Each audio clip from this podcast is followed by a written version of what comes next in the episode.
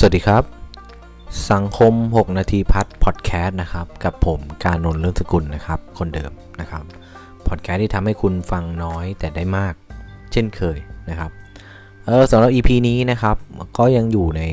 ศาสตร์ของเศรษฐศาสตร์เหมือนเดิมนะครับแต่ว่าจะเป็นอีกเรื่องหนึ่งนะครับก็คือว่าวันนี้เราจะพูดถึงเรื่องของตลาดแรงงานกับการกำหนดค่าจ้างนะครับซึ่งตลาดแรงงานเนี่ยก็จะต้องเกี่ยวโยงกับผสมอุปทานเหมือนเคยนะครับทีนี้ก็มาดูว่าเอ๊ะใน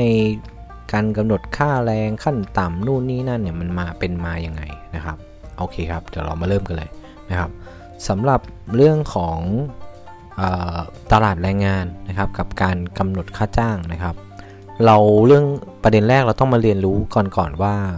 มันมีศัพท์อะไรเกี่ยวข้องบ้างนะครับศัพท์แรกคือเรื่องของอุปสงค์แรงงานนะครับแต่อุปสงค์ในที่นี้ไม่ได้หมายถึงความต้องการซื้อนะครับแต่คำว่าอุปสงค์แรงงานเนี่ยมันคือความต้องการจ้างงานนะครับความต้องการจ้างงานเมื่อพูดถึงความต้องการจ้างงานก็คือให้เรานึกถึงตัวเราเนี่ยเป็นนายจ้างนะครับทีนี้มาดูกฎเป็นไปตามอุปสงค์ก็คือว่า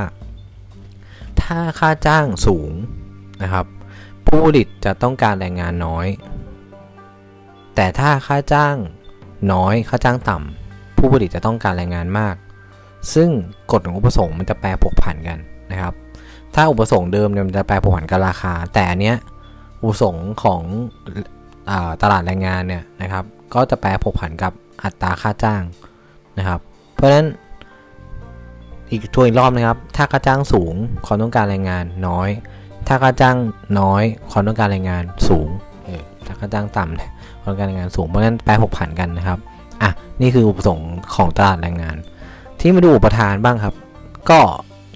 คล้ายๆอุปทานแต่อุปทานเดิมเนี่ยก็คือความต้องการขายใช่ไหมแต่อุปทานแรงงานมันคือความต้องการเข้าทำงานนะครับของแรงงาน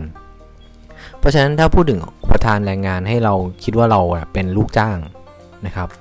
เออคือความต้องการเข้าทำงานเพราะฉะนั้นหลักการกฎของอุปทานก็คือว่าถ้าค่าจ้างสูงนะครับแรงงานจะเสนอตนเข้าทำงานมากแต่ถ้าค่าจ้างต่ำแรงงานจะเสนอตนเข้าทำงานน้อยนะครับก็เหมือนกันใช่ไหมครับว่าคือถ้าเกิดว่าค่าจ้างสูงเนี่ยเราก็ลูกจ้างอย่างเราก็อยากทำงานอยากไปสมัครใช่ไหม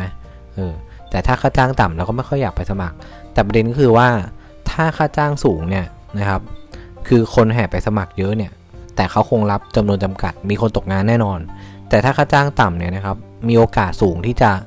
มีคนตกงานน้อยเพราะว่าค่าจ้างต่ำเนี่ยเขามักจะจ้างเยอะใช่ไหมครับผู้ประกอบการก็คิดลักษณะคือทั้งอุปสงค์กับอุปทานเนี่ยก็จะดูที่ค่าจ้าง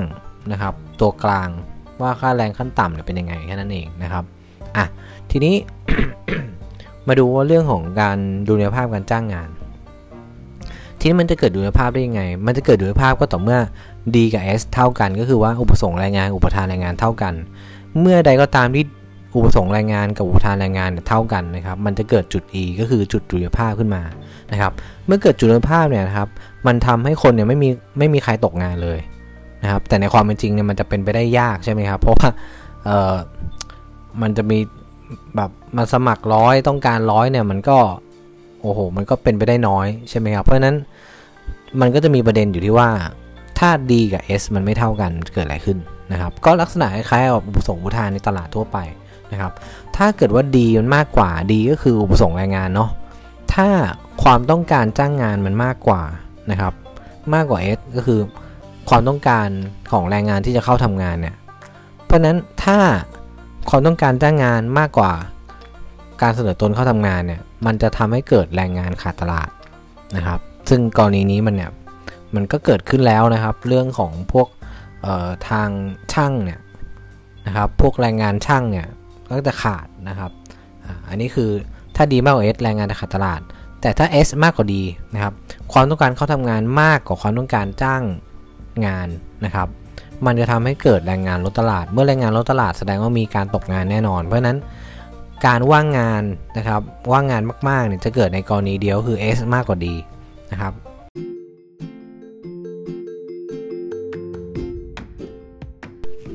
ครับทีนี้ก็จะมาพูดถึง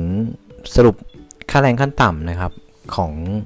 อ่ากลุ่มในประเทศอาเซียนสักเล็กน้อยนะครับอาจจะไม่ได้พูดถึงทั้งหมดนะครับจะให้เห็นภาพว่าเอ๊ะทำไมแรงงาน ต่างด้าวจึงเข้ามาประเทศไทยเนี่ยค่อนข้างเยอะนะครับก็คือตอนนี้นะครับ อ, อันนี้ข้อมูลตอนวันที่สิบสองมิถุนายนนะครับปีที่แล้วนะครับปีสองพันยี่สิบนะครับไทยเนี่ยมีค่าแรงขั้นต่ำอยู่ที่วันละสามร้อยสามสิบเอ็ดบาทนะครับพม่าเนี่ยวันละหนึ่งร้อยสิบบาทคิดเป็นเงินไทยนะครับลาววันละหนึ่งร้อยสามสิบห้าบาทเวียดนามวันละหนึ่งร้อยเก้าสิบหกบาท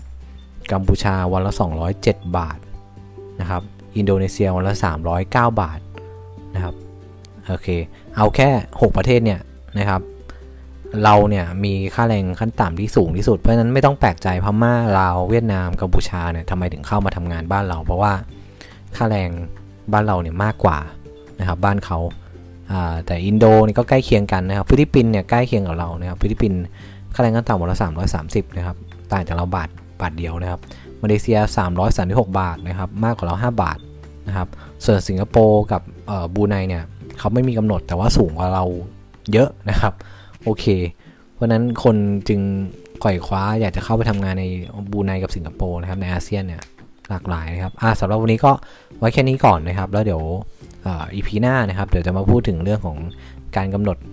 ค่าจ้างอีกแบบหนึ่งนะครับอ่ะก็สวัสดีเราเจอกันใหม่อีพีหน้านะครับก็ขอบคุณคุณผู้ฟังทุกท่านนะครับที่เข้ามารับฟังแล้วก็ขอบคุณข้อมูลดีจากสารพิวพอครับสวัสดีครับ